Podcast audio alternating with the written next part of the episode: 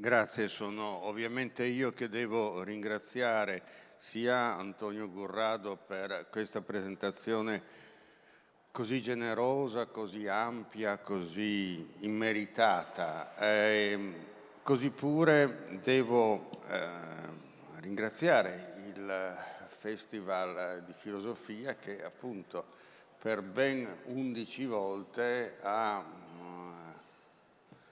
tentato l'azzardo di invitarmi qua e questo non può che farmi, farmi rallegrare. E purtroppo non è più fra noi Remo Bodei e questo,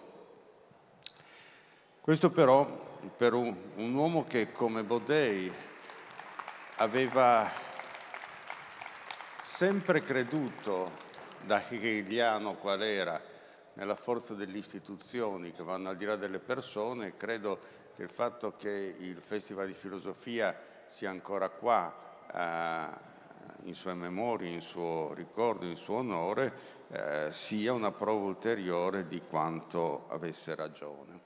Allora, per quanto riguarda la presentazione di quest'oggi, Anime Automa, proprio messo in termini iperclassici, eh, fa venire in mente subito una soluzione ed è una soluzione, ripeto, iperclassica e ipersbagliata perché tutto ciò che è classico è giusto.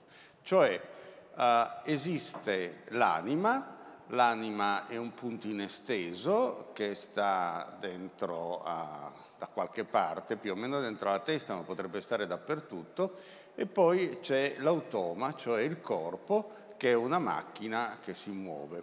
Più o meno la troviamo in Platone, che dice che eh, l'anima è il pilota e la nave e quindi la macchina e il corpo. Eh, la troviamo pari pari in Cartesio, che appunto ci dice eh, esiste una grande quantità di macchine più o meno complicate, orologi, mm, biciclette, no le biciclette non so se ci fossero i tempi di cartello, no. e, mm, cose così e poi ci sono anche degli animali per esempio che sono delle macchine eh, solo che non hanno l'anima mentre poi ci sono dei tipi di macchine speciali che sono gli uomini che oltre alla macchina hanno anche l'anima. Ovviamente poi non si riusciva a capire bene come quest'anima si attaccasse alla macchina, eh, ha cercato, squartando cani e gatti eh, in cantina, di trovare una ghiandola pineale che univa la, mm, l'anima all'automa, eccetera, eccetera, eccetera.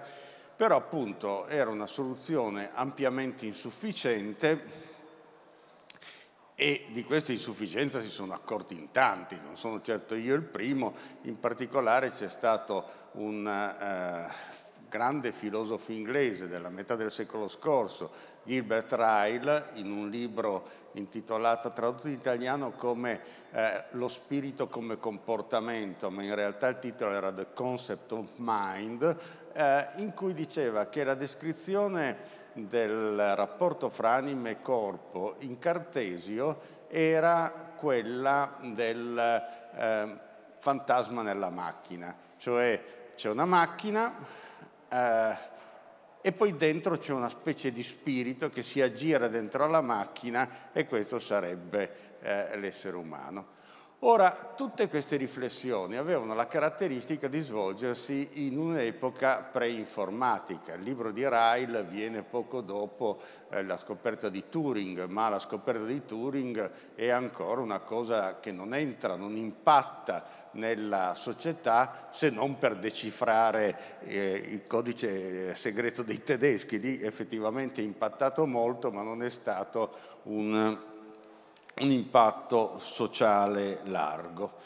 Adesso invece ci troviamo in una situazione completamente mutata dove eh, si ha l'impressione che eh, l'automa, eh, come per esempio sotto forma di intelligenza artificiale, sia un Moloch terribile che vuole non solo portarci via al lavoro, cosa verissima, ma soprattutto portarci via il, eh, la libertà, determinare le nostre scelte, dirci dove andare, cosa fare, comandarci. Arriva un super automa che ci dice fai questo e fai quello, eccetera, eccetera, eccetera.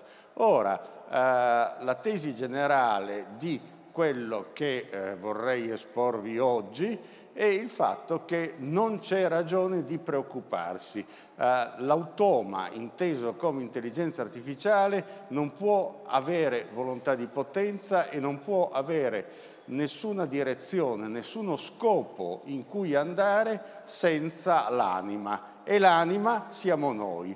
E noi siamo anima non perché siamo spirito, uh, come volevano Cartesio o Platone, ma perché siamo corpo, come voleva per esempio Aristotele.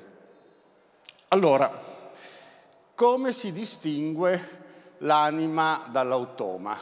Era un problema molto forte appunto per Cartesio perché gli dicevano scusa ma se è un gatto che funziona si comporta in maniera più o meno eh, intelligente eh, e anche tu ti comporti in maniera più o meno intelligente, però se tu dici che il gatto non ha un'anima, come fai a provare tu di avere un'anima? Quindi c'era questo problema non, non da ridere. Invece eh, noi abbiamo un sistema semplicissimo per distinguere un'anima da un automa, è elementare. Cioè, vedete lì, un papero e un asciugacapelli sono morfologicamente molto simili, inoltre assolvono delle funzioni, eh, non dico le stesse, nessuno si asciugherebbe i capelli con un papero, però eh, c'è il fatto che hanno, consumano energia e la trasformano in calore è l'asciugacapelli progettato proprio per quello, il papero no, eccetera, eccetera, eccetera. Comunque c'è un punto fondamentale, e cioè che se io per esempio eh, lasciassi eh, da qualche parte qua eh, protetto dall'intemperie un asciugacapelli, che non si muove, non viene alimentata, eccetera, per un anno e se per ipotesi venissi invitato l'anno prossimo, troverei lo stesso asciugacapelli, lo riaccendo e funziona. Se io invece lascio un papero da solo, senza nutrimento, senza possibilità di movimento, senza... potete immaginarmi cosa mi ritrovo l'anno dopo cioè un, cadaveri di papero, penso, insomma, o alcuni resti, spoglie mortali di un papero. Allora, questa è la vera differenza tra l'anima e l'automa. L'anima ha un corpo e l'automa invece no. E la caratteristica del corpo, quindi l'anima non è soltanto l'anima umana, è anche appunto quella del papero, eh, l'anima è, eh, come dire, qualcosa che è fatta per morire, perché una volta che è spenta non si riaccende più, mentre eh, l'automa è fatto per accendersi e spegnersi quando si vuole. Questa nozione, come sapete, è stata sviluppata da uno dei maggiori filosofi del secolo scorso, Martin Heidegger. Eh, notate, ecco, la somiglianza anche morfologica tra Martin Heidegger e un semaforo della DDR, che eh, non si capisce chi ha ispirato chi, ma comunque sono, sono molto simili. Però la differenza fondamentale fra i due è che mentre a Heidegger eh, è data, come a ognuno di noi, è data soltanto la opzione on-off, cioè o sei vivo o sei morto e quando sei morto non puoi risorgere, sembra che sia successo ma si discute ancora molto su un caso. Eh, invece l'altro è proprio programmato per accendersi e spegnersi. C'è una resistenza, dopo un certo momento si spegne, poi si riaccende e si spegne, si riaccende, eccetera, eccetera, eccetera. questa è la grande eh, potenza che l'anima ha rispetto all'automa, perché il fatto di avere un metabolismo, un tempo di vita limitato, eh, la necessità di cucire il pranzo con la cena, come si diceva un tempo, il fatto che adesso per fortuna non fa caldo, ma alle 4 del pomeriggio si morirà di caldo e tutti cercheranno di... Eh, tutto questo riguarda noi, ma non può riguardare una macchina. La macchina non ha fretta, la macchina non ha direzione, la macchina non ha voglia di fare niente e fa semplicemente le cose per cui noi l'abbiamo inventata. Uh, ovviamente può fare anche di più, ma siamo sempre noi che troviamo le possibilità. Cioè il telefonino era stato inventato per uno scopo, poi è stato adoperato per un'infinità di altri scopi. Però in generale è chiaro, a cosa serve un coltello? Serve per tagliare. Se uno invece dice a cosa serve un essere umano, boh, eh, non so, eh, un essere umano, eh, eh, appunto, a metterla come Aristotele, è eh, come ogni anima l'entelechia di un corpo che ha la vita in potenza, che tradotto in parole povere non serve assolutamente a niente, ha una finalità interna, cioè deve eh, campare, alimentarsi fino a che poi muore e appunto non, non, può essere, non può essere resuscitato. Ci sono tanti, appunto, per esempio, viene in mente la mummificazione, un tentativo interessante di trasformare l'anima in automa, cioè di trasformare un oggetto organico in qualcosa di inorganico che può rimanere lì per un sacco, un sacco di tempo. Ma noi, eh, io comunque non, non terrei ad essere mummificato anche perché poi pensare che eh, 3-4 mila anni dopo la tua morte devi essere il babau di bambini che vengono portati in visita al museo egizio, eh, è, una, è, una, è, una, cosa sgradevolissima io sono ancora terrorizzato dalle visite di infanzia, essendo torinese, eh, quando la scuola mi portava al museo egizio, quindi non è una soluzione. In ogni caso, questa è una distinzione molto netta in base a cui noi possiamo questo è nella versione alta, se vogliamo, cioè la versione solo eh, l'anima muore, solo il corpo muore. Heidegger eh, era mm, più radicale, sbagliando secondo me, perché diceva solo l'umano muore, l'animale non muore perché l'animale non ha la coscienza della morte. Ora io non so se l'animale abbia la coscienza della morte, di certo so che ha la coscienza della morte degli altri, per cui gli animali possono fare dei lutti, però eh, sicuramente l'animale patisce delle esigenze fisiologiche esattamente come qualunque altro umano. Eh, la si può mettere anche più sul basso se vogliamo, l'essere per il consumo, cioè Solo un animale, eh, un'anima, e in particolare quell'animale particolarmente sprovveduto che è l'essere umano, cioè eh, poco dotato eh, di zanne, cose, eccetera, che quindi molto presto ha dovuto inventarsi rifugi, armi e cose di questo genere, solo un animale di questo tipo può essere un consumatore, perché l'urgenza del consumo può esistere soltanto in un corpo.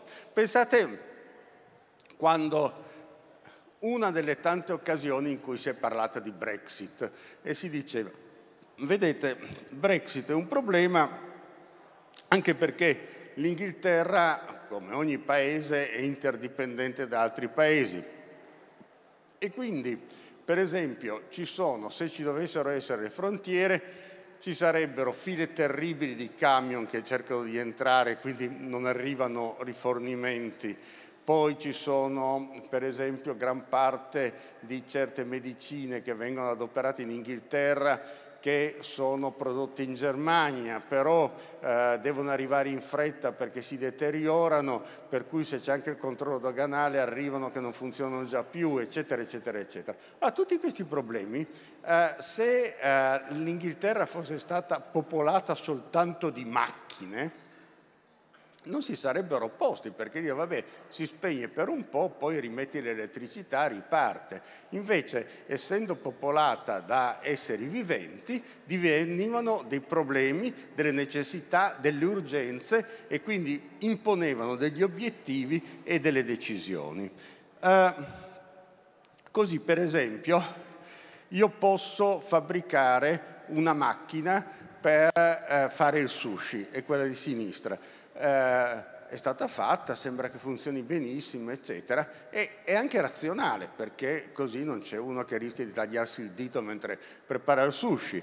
Eh, posso usare un drone per distribuire il sushi, però uno che dicesse io ho inventato una macchina per mangiare il sushi, sarebbe un cretino e sarebbe licenziato con ogni verosimiglianza dalla ditta per cui lavora, perché eh, le macchine non sono fatte per consumare, le macchine sono fatte per rispondere alle esigenze di consumo eh, costituite dalla umanità nel, nel, nel suo insieme. E quindi gli automi non possono né morire né consumare, e questa è la forza delle anime rispetto agli automi. Normalmente noi nella lotta ci sentiamo impari eh, o al massimo eh, usciamo fuori con delle cose anche vere ma che poi fanno sorridere, nel senso eh, può un automa scrivere delle poesie? Bah sì, in effetti se gli metti dentro un programma con tutto il corpus di Iliot, poi ti farà delle poesie di tipo Iliot. Non è questo il punto. Il problema è che non fregherà a nessun automa di leggere le poesie tipo Iliot, ci dovranno essere sempre degli umani che vanno a leggere le poesie tipo Iliot fatte dagli automi.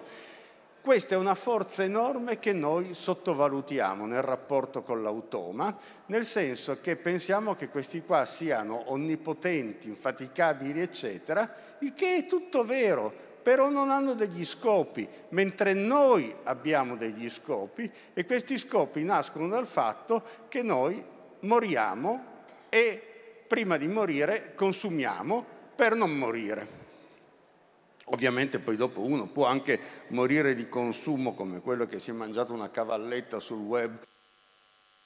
Un tizio, una storia terrificante, un ragazzo cinese che si è mangiato una cavalletta sul web per fare il gradasso ed è morto, eccetera. Ma no, ci sono anche le guerre atomiche se per questo. Ma se riflettete su questi due casi, poi ovviamente quando noi parliamo di automi siamo sempre enormemente antropomorfici, cioè proiettiamo in loro sentimenti, caratteri, spesso forme che appartengono all'umano.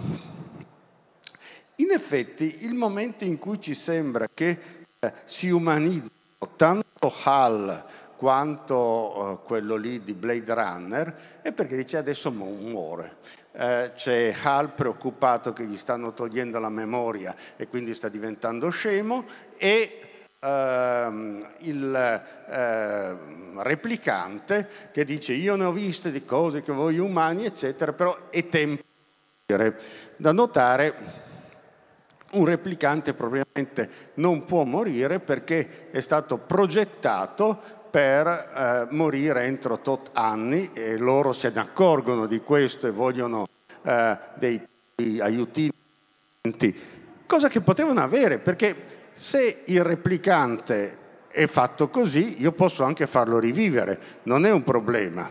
Eh, però questa è la cosa fondamentale, cioè l'automa è qualcosa che è concepito per essere acceso, spento, acceso, spento quanto vuoi. Eh, l'organismo, quale che esso sia, una volta che viene spento non si riaccende più.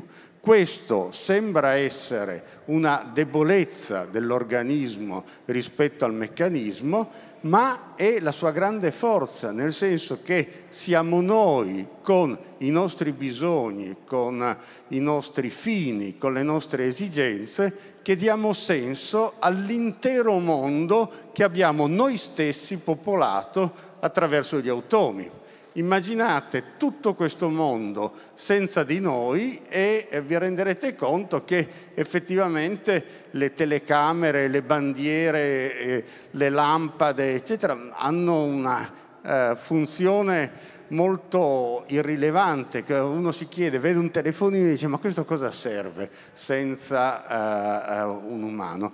Questo è anche politicamente molto importante, perché l'umanità spesso si concentra o eh, nella posizione del soccombente, l'automa ci distruggerà, o nella posizione del eh, tutore della privacy. L'automa ficca il naso nei fatti tuoi. Ma cosa gliene importa all'automa dei fatti tuoi, sinceramente? Adesso eh, anche alla maggior parte degli esseri umani importa pochissimo degli altri esseri umani, figurati se un automa deve essere interessato dei, eh, per non parlare poi del fatto che c'è un sacco di gente che si mette in mutande sui social e, dice, e, poi si lamenta della privacy. Ma questo è ancora un altro discorso che fa parte del, ehm, del come diceva Manzoni, del guazzabuglio del cuore umano. Comunque, eh, questo era il quadro generale, adesso articolo in uh, tre passaggi rapidi uh, che sono la rivoluzione, la rivelazione e la trasvalutazione, cioè gli aspetti più politici che riprenderanno appunto dei uh, discorsi che avevo appena abbozzato due anni fa e che adesso spero di aver trasformato in una maniera un po' più chiara e comprensibile. Allora, rivoluzione. Cosa significa rivoluzione? Significa che la nostra preoccupazione per gli automi, il fatto che adesso si faccia un convegno filosofico, un festival filosofico sugli automi, mentre con ogni probabilità non lo si sarebbe fatto cent'anni fa.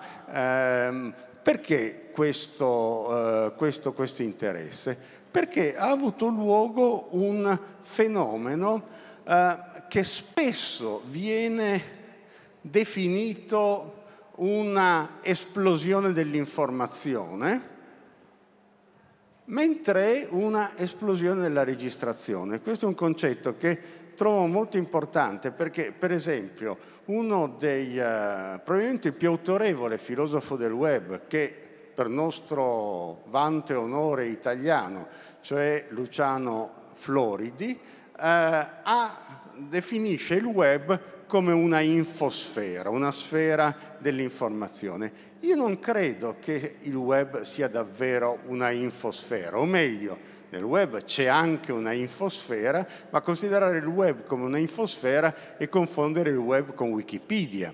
In realtà c'è molto di più ed è il fatto che il web è diventato lo strumento per cui ogni singolo atto della vita umana che in precedenza scompariva senza lasciare traccia, adesso viene registrato e lascia traccia, con interessanti prospettive di lavoro, perché per esempio diventa un lavoro quello del eh, dormitore professionale. Dormitore professionale non è mai stato un grande lavoro, Uh, io ho fatto il professore perché pensavo che fosse la cosa più vicina al dormitorio professionale, ma uh, intanto poi sono cambiate anche le regole di ingaggio. Ma a, a, a prescindere da questo uh, c'è il fatto che tu dormi e cosa fai quando dormi? Fai niente? No, tu in realtà sogni, hai uh, delle funzioni, uh, hai tante cose, eccetera. E se per ipotesi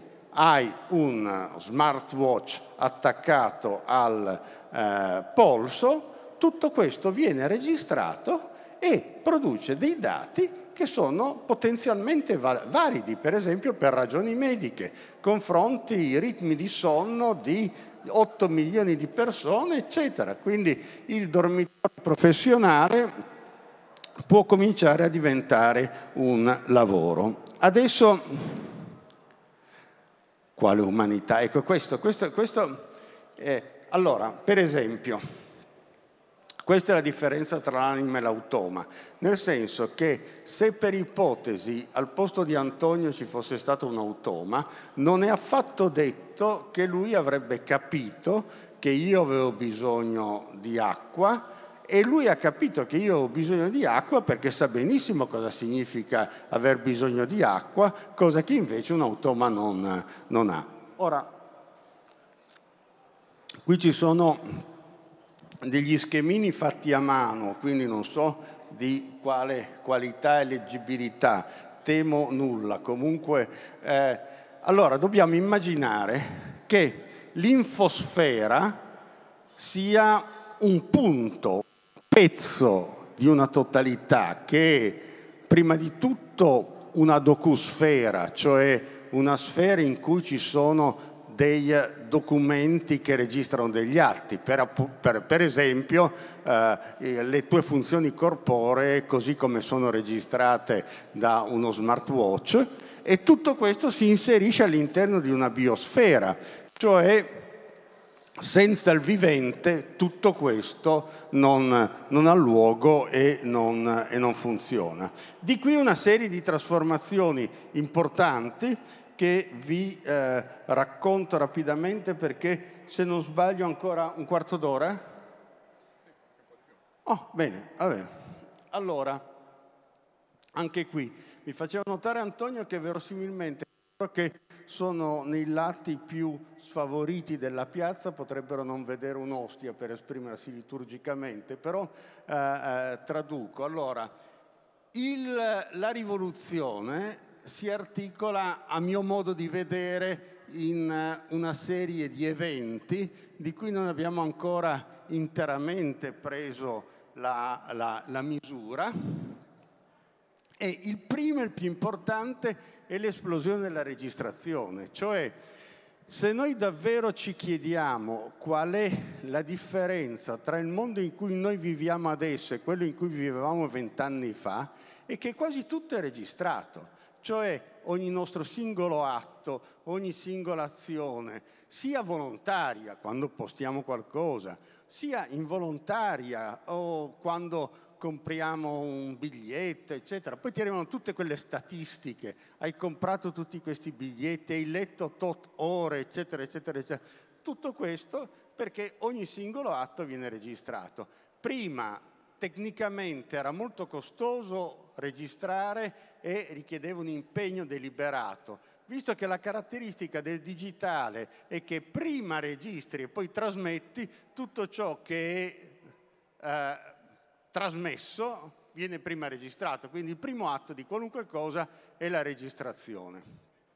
Abbiamo un'enorme quantità di apparecchi che registrano e questo è il vero grande cambiamento, non il fatto che noi possiamo comunicare con della gente dall'altra parte del mondo perché lo facevamo già prima col telefono, svegliandoli nel cuore della notte magari, ma comunque potevamo farlo, non il fatto che noi possiamo eh, acquisire delle informazioni, ovviamente possiamo acquisirne molto di più e a costo molto inferiore perché, e questo io lo ritengo un, progetto, un processo civile, anche un homeless ha un'enciclopedia adesso, cosa che prima non era, quindi non sottovaluterei eh, i vantaggi che possono, o ha una discoteca, quello che vuole.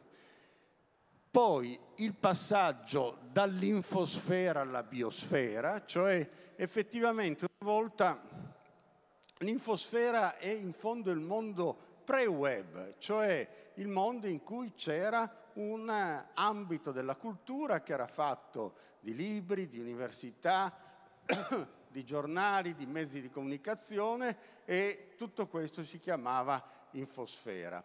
Adesso però eh, il, il vero movente di tutto questo è la biosfera, nel senso che se ogni atto vitale, il tuo battito cardiaco per esempio, può essere registrato, può essere trasformato in documento ed eventualmente, ma attraverso un'interpretazione, può essere compreso e gli si può conferire un significato, allora questo significa, non è Covid, ce l'ho da quando ho smesso di fumare, eh, questo significa che eh, è la biosfera il vero oggetto. E se insisto sul fatto della biosfera è perché eh, questo restituisce agli umani e ai viventi in generale eh, la loro supremazia rispetto alle macchine, non rispetto agli altri viventi come spesso si è fatto, ma rispetto alle macchine. Non preoccupiamoci delle macchine, tanto le macchine senza la biosfera non vanno da nessuna parte.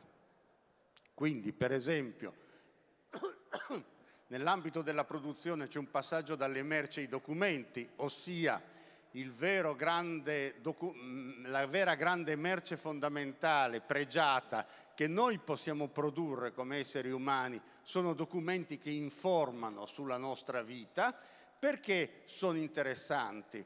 Perché eh, attraverso la mimesi della vita umana tu puoi automatizzare dei processi.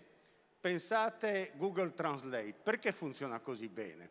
Perché viene usato dalle persone e le persone usandolo eh, fanno vedere come funziona davvero il linguaggio umano. E questo eh, accresce, eh, è molto più importante questo che non invece andare a avvitare dei bulloni, che tanto ci sono delle macchine, quindi io direi, eh, è una politica perdente quella di dire eh, eh, lottiamo contro la disoccupazione eh, bloccando l'automazione. Io direi invece, avanziamo, portiamo avanti il più possibile l'automazione, eh, così anche perché poi le cose che vengono automatizzate non sono delle cose belle da fare. Eh, giustamente si dice, eh, si insiste, e a giustissimo titolo, sul fatto che coloro che lavorano per Amazon sono sfruttati perché lavorano a cottimo, devono fare un sacco di cose, eccetera, eccetera, eccetera.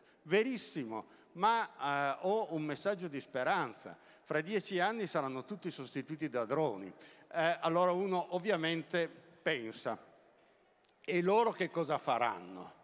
È qui che dobbiamo fare uno sforzo concettuale, cioè dobbiamo pensare, noi siamo importanti non perché fabbrichiamo degli oggetti, questi li fanno benissimo le macchine, ma perché produciamo dei documenti e bisogna che sia riconosciuto il fatto che noi siamo produttori in quanto consumatori, cioè noi consumando delle cose, consumando dei servizi, produciamo dei documenti che nessun altro potrebbe produrre al posto nostro.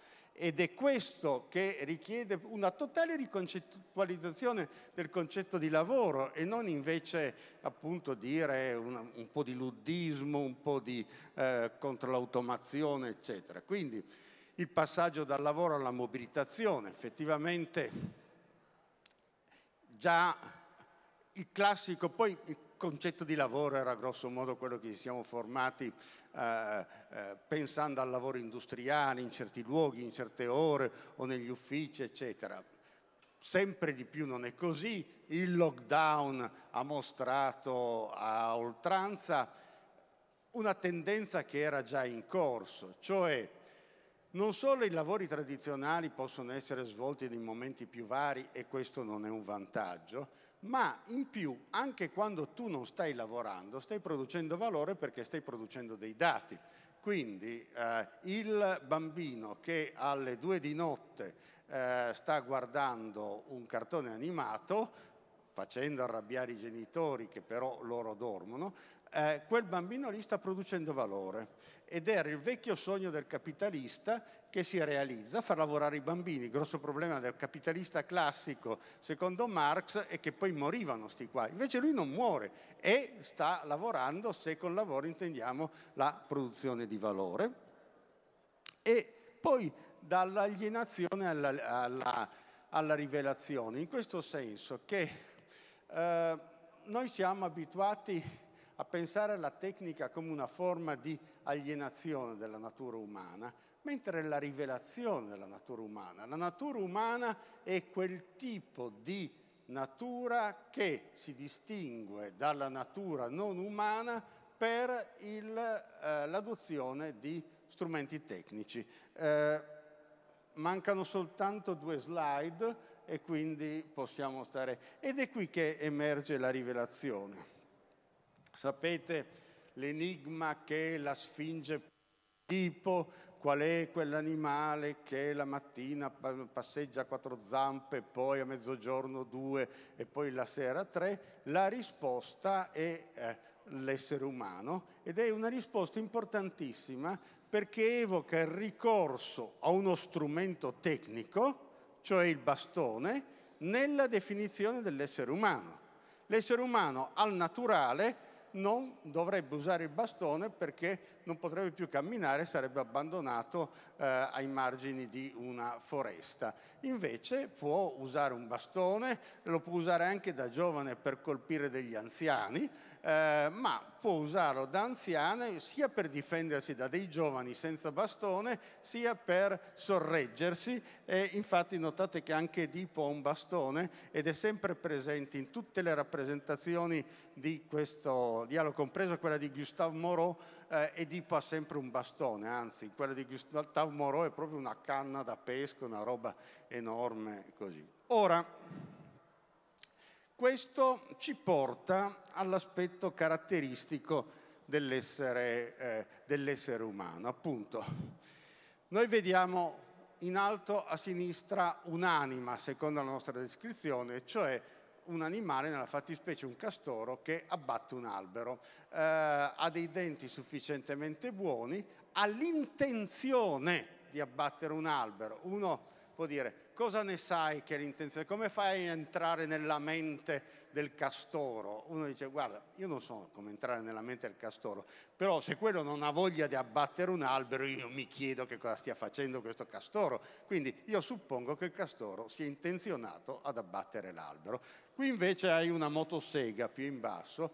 Dire che la motosega ha l'intenzione di abbattere un albero è un'affermazione di poco arrischiata. È fatta per abbattere l'albero, ma di suo non abbatterebbe nessun albero e starebbe lì. Gli esseri umani hanno la caratteristica di avere in quanto anime delle intenzioni e in quanto anime attrezzate dei supplementi, come per esempio appunto se non hai i denti abbastanza buoni, usa una motosega e ti troverai benissimo. Questa è il, la caratteristica del, dell'essere umano e quindi di nuovo, questo segnala da una parte che non dobbiamo avere paura della tecnica perché la tecnica l'abbiamo creata noi e questa tecnica è quello che più radicalmente, profondamente ci rende umani e secondo, questa tecnica non avrebbe alcuna ragione d'essere se non ci fossimo noi. Quindi non potrà mai prendere il potere, banale ma vero, semplicemente perché il potere che ha la tecnica diamo, glielo diamo noi. Quindi eh, io diffiderei molto di tanti discorsi che si fanno e che sono anche in linea di principio molto ragionevoli, in cui si dice la tecnica è un dominio che ci comanda, che ci impone di fare certe cose. Ma non sarà una maniera per eh, eh, disfarci delle nostre responsabilità? Non sarà una maniera per dire, ma scusate, avevo trovato quella pistola, allora ho pensato di uccidere mia moglie. No, eh, si suppone che comunque la responsabilità non, non sta nella, eh, nella pistola. E faccio notare che un grande sostenitore di questa tesi, e cioè che la tecnica è una imposizione che domina l'uomo sottraendogli la libertà, è stato Martin Heidegger in un testo che risale al 1946 e non è una data qualunque perché ripeteva paro paro il discorso che Albert Speer aveva fatto a Norimberga per assolversi, cioè aveva detto noi in quanto gerarchi nazisti non eravamo assolutamente responsabili perché i mezzi di comunicazione erano talmente buoni e talmente perfetti che Hitler ci poteva raggiungere in qualunque momento e ordinarci di fare quello che dovevamo. Quindi eravamo sottoposti all'ordine di Hitler e dunque non responsabili. Trasposto sulla tecnica l'effetto è uguale. Quindi io avrei qualche cautela su questo e vengo all'ultimo punto che si ricollega del tutto naturalmente a quello che ho detto, eh, ho detto prima eh, a proposito dello scaricare le responsabilità su altri per non assumere responsabilità di se stessi e soprattutto trovare dei nemici immaginari per, da incolpare di tutto invece di, che trovare delle soluzioni praticabili, perché io non sto affatto dicendo che il nostro è il migliore dei mondi possibili, ma eh, mi sembrerebbe assurdo che sia il peggiore dei mondi possibili e soprattutto se lo fosse non perderei né io il mio tempo né voi il vostro a fare dei festival filosofici o tante altre cose. Cioè cosa stiamo a fare se è il peggiore dei mondi possibili? Allora, vedete quell'immagine tipica della guerra fredda. C'è Stalin che si sta... Eh, come una grossa piovra si protende sul mondo, eccetera era l'immagine eh, del comunismo all'epoca del maccartismo. Ora, quando vi parlano del neoliberismo, non stanno descrivendo esattamente la stessa cosa, cioè la stessa piovra, senza nome, senza cose, che invade tutto, che domina, che fa questo, che fa quello, eccetera, eccetera, eccetera. Poi uno dice, ma neoliberismo cosa intendi esattamente come neoliberismo? Ma poi, ma i cinesi, ma, ma, i cinesi non erano comunisti, sono tuttora comunisti, perché dici che sono eh, eh, neoliberisti? Eh, cioè tutti quelli che ti sono antipatici sono neoliberisti, del resto voglio dire, non, eh, Berlusconi vent'anni fa ha costruito la sua campagna elettorale dicendo che bisognava liberare l'Italia dai comunisti, eh, che erano scomparsi da tempo. Quindi eh, bisogna, secondo me, proporrei una specie di moratoria, non si nomini mai più liberismo per un anno, eh, e eh, si provino a trovare delle soluzioni senza avere un colpevole prefissato che sarebbe il liberismo che ne fa di ogni, di ogni sorta. Eh, e qui vengo alla conclusione. Che cosa hanno in comune queste tre cose? Cioè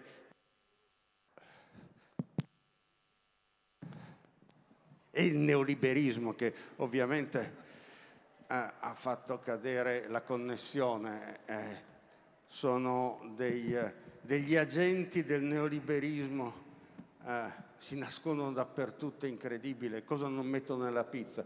Ecco, allora, eh, il virus, il web e il welfare, che cosa hanno in comune? Bene, allora, il virus non può andare da nessuna parte senza di noi, proprio da nessuna parte, quindi senza le nostre mani, che infatti dobbiamo disinfettare, senza i nostri piedi. Eh, e infatti se il virus avesse attecchito in un bradipo, credo che non sarebbe un problema sociale, nel senso che i bradipi in generale stanno per i fatti loro e non, non girano, non, cioè, un bradipo in vacanza un bradipo a, a, al bilionaire, non, non, riesco ad immaginarlo. Invece eh, gli esseri umani hanno la caratteristica costitutiva di essere ubiqui, di viaggiare, di essere animali sociali, quindi di incontrarsi, di parlare, fare tutte queste cose e quindi il virus è strettamente dipendente dal, dall'essere umano. Eh, non potrebbe esistere senza di noi, ma non ci restituisce niente, anzi, toglie parecchia roba. Il web ha la stessa caratteristica, cioè senza gli esseri umani non andrebbe proprio da nessuna parte, perché sono gli esseri umani che lo fanno funzionare, che gli danno del materiale e la vita umana che arricchisce il web. Il web restituisce diversamente dal virus, nel senso che ti dà delle, eh, delle cose, dei servizi, però appunto lì hai una, uh, uno scambio iniquo, perché apparentemente è un fair trade, cioè io uh, come utente do alla piattaforma informazioni e servizi gratuitamente e la piattaforma mi dà gratuitamente informazioni e servizi. Lasciamo da parte che comunque il telefonino l'ho comprato io, eccetera. Questa è tutta un'altra cosa, però restiamo alla natura dello scambio. Lo scambio in realtà non è equo, bensì iniquo. Perché? Perché le informazioni che io ricevo sono enormemente meno numerose di quelle che io do nel riceverle, nel senso che eh, io magari so che Oslo è la capitale della Norvegia, però loro sanno che c'è uno che sta cercando Oslo che è la capitale della Norvegia, sanno che uno che eh, lo, lo, cerca a quell'ora, in quel posto, in quel momento e che mentre lo cerca le condizioni di illuminazione e la temperatura in cui sta cercando sono queste e quelle, cioè, sai un'infinità di cose. Eh, poi eh, il, la piattaforma può comparare tutte le informazioni che io do con tutte le informazioni che danno gli altri ed è lì che ottiene degli effetti statistici interessanti. Non hai semplicemente la conoscenza dell'individuale, puoi riconoscere dei grandissimi trend, eccetera. Oltre al fatto che può storicamente costruire una memoria di te che tu perdi ed è il motivo per cui certe volte sei piacevolmente sorpreso di come loro capiscono i tuoi gusti, eh, semplicemente perché appunto ha tenuto una memoria che tu personalmente non hai, non tieni il diario delle mie letture normalmente, eccetera. Soprattutto queste informazioni possono essere adoperate per automatizzare dei processi, infatti non è inquisire l'intimità delle persone. Lo dico sempre, se tu vai su Amazon e compri un Kalashnikov, Amazon non va alla polizia a dire quello ha comprato un Kalashnikov, semplicemente il giorno dopo ti offrono bombe, pistole, eccetera, che siano coerenti con le tue propensioni d'acquisto. Allora non gli importa assolutamente niente, né di che cosa vuoi fare col Kalashnikov, né di cosa, eccetera. Gli importa soltanto che tu compri questa roba, il che è anche commercialmente del tutto comprensibile. Quindi non è la tua interiorità che viene ricercata, sono semplicemente delle propensioni e delle consuetudini eh, che riflettendo il modo specifico di agire degli umani, rendono più efficiente sia l'automazione dei processi produttivi, sia la distribuzione. Cioè il grande problema dell'economia eh, pianificata era la difficoltà del pianificare l'impianificabile, cioè l'imprevedibilità umana ma nel momento in cui tu conosci con esattezza il comportamento umano, riesci a pianificare e questo ha degli enormi vantaggi dal punto di vista economico. Non ultimo punto, il fatto che se tu hai tutti questi dati, hai un accumulo primario di capitale e se qualcuno poi ne ha bisogno li puoi anche vendere, mentre io non posso pagare il caffè dicendo ti do i dati del mio telefonino. Quindi è uno scambio completamente iniquo, eh, oltretutto uno scambio che è stato particolarmente redditizio nel periodo del lockdown e tuttora perché non si, c'è una sola categoria, cioè eh, diciamo, eh, non avrei voluto essere proprietario di una compagnia aerea però avrei voluto essere il proprietario di una piattaforma, perché non si è mai usato così tanto le piattaforme come adesso, fra l'altro innescando un processo che sarà in crescita. Allora, e chiudo, e chiudo. Eh, c'è un problema ed è questo. Noi abbiamo sulla base di questo plusvalore che si genera, cioè il fatto che noi produciamo valore e non sappiamo di produrlo. Sapete che c'era Marx che diceva il servo della gleba eh, sa che o lavora nel suo campo o in quello del padrone. Quando lavora nel campo del padrone sa che sta lavorando per il padrone, almeno non è in- ingannato. L'operaio industriale non sa esattamente quando smette di lavorare per la propria autosussistenza e quando comincia a lavorare per il puro guadagno del padrone. Noi produciamo valore in continuazione e non sappiamo di produrre valore, non pensiamo di produrre valore, siamo distratti o da dire la, quanto è cattivo il neoliberismo oppure quanto, quanto sono ficcanaso questi, proteggiamo la privacy. E infatti loro che scemi non sono, come prima cosa ti dicono la privacy è la nostra priorità. Eh, accetto e rifiuta. Tu che stavi cercando il ristorante, accetti immediatamente e con questo hai rifiutato nel migliore dei modi eh, quella cosa che è la priorità del resto di quelli lì, come è ovvio, come è ovvio che sia. Ora, ehm, un welfare digitale, cioè un welfare che tassasse le piattaforme e adoperasse queste piattaforme, eh, questa tassazione, non per dare dei sussidi di disoccupazione o cose di questo genere, quelle sono soluzioni che poi stanno ai singoli stati, ma che invece possa rilanciare il welfare come educazione, come eh, salute pubblica, cioè tutte queste cose che non sono state progressivamente più possibili semplicemente perché l'Europa da paese colonizzatore, che quindi aveva un sacco di risorse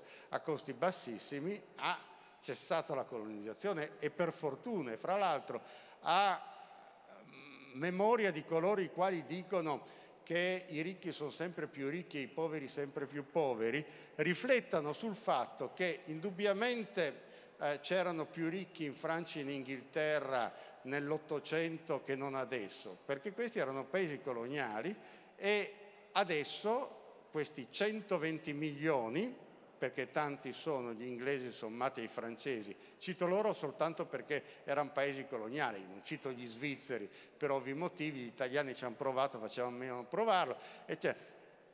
A fronte di questo ci sono 3 miliardi fra indiani e cinesi che stanno infinitamente meglio di come stessero prima. Quindi se guardiamo la situazione da un punto di vista non parrocchiale è eh, innegabile che l'umanità va verso il meglio. Comunque, una volta eh, eh, precisato questo punto, l'Europa è il posto giusto per fare questo welfare digitale, nel senso che la Cina l'ha già fatto questo welfare, e cioè eh, ha nazionalizzato, le piattaforme sono nazionali, c'è un miliardo di telefonini, tutto viene fatto col telefonino, eh, se ne trae un enorme vantaggio competitivo, questo permette di far sì che nessun cinese sia disoccupato, di fettuccio la Cina è uno Stato, è uno Stato ideologico, inoltre uno Stato comunista. E, e va benissimo, però è inutile, non vengano a dire che è neoliberista, è uno Stato comunista, va bene, ed è uno Stato comunista che, come ogni Stato comunista che si rispetti, è molto interessato alle ideologie dei suoi cittadini e quindi eh, indaga attraverso il web le ideologie dei suoi cittadini.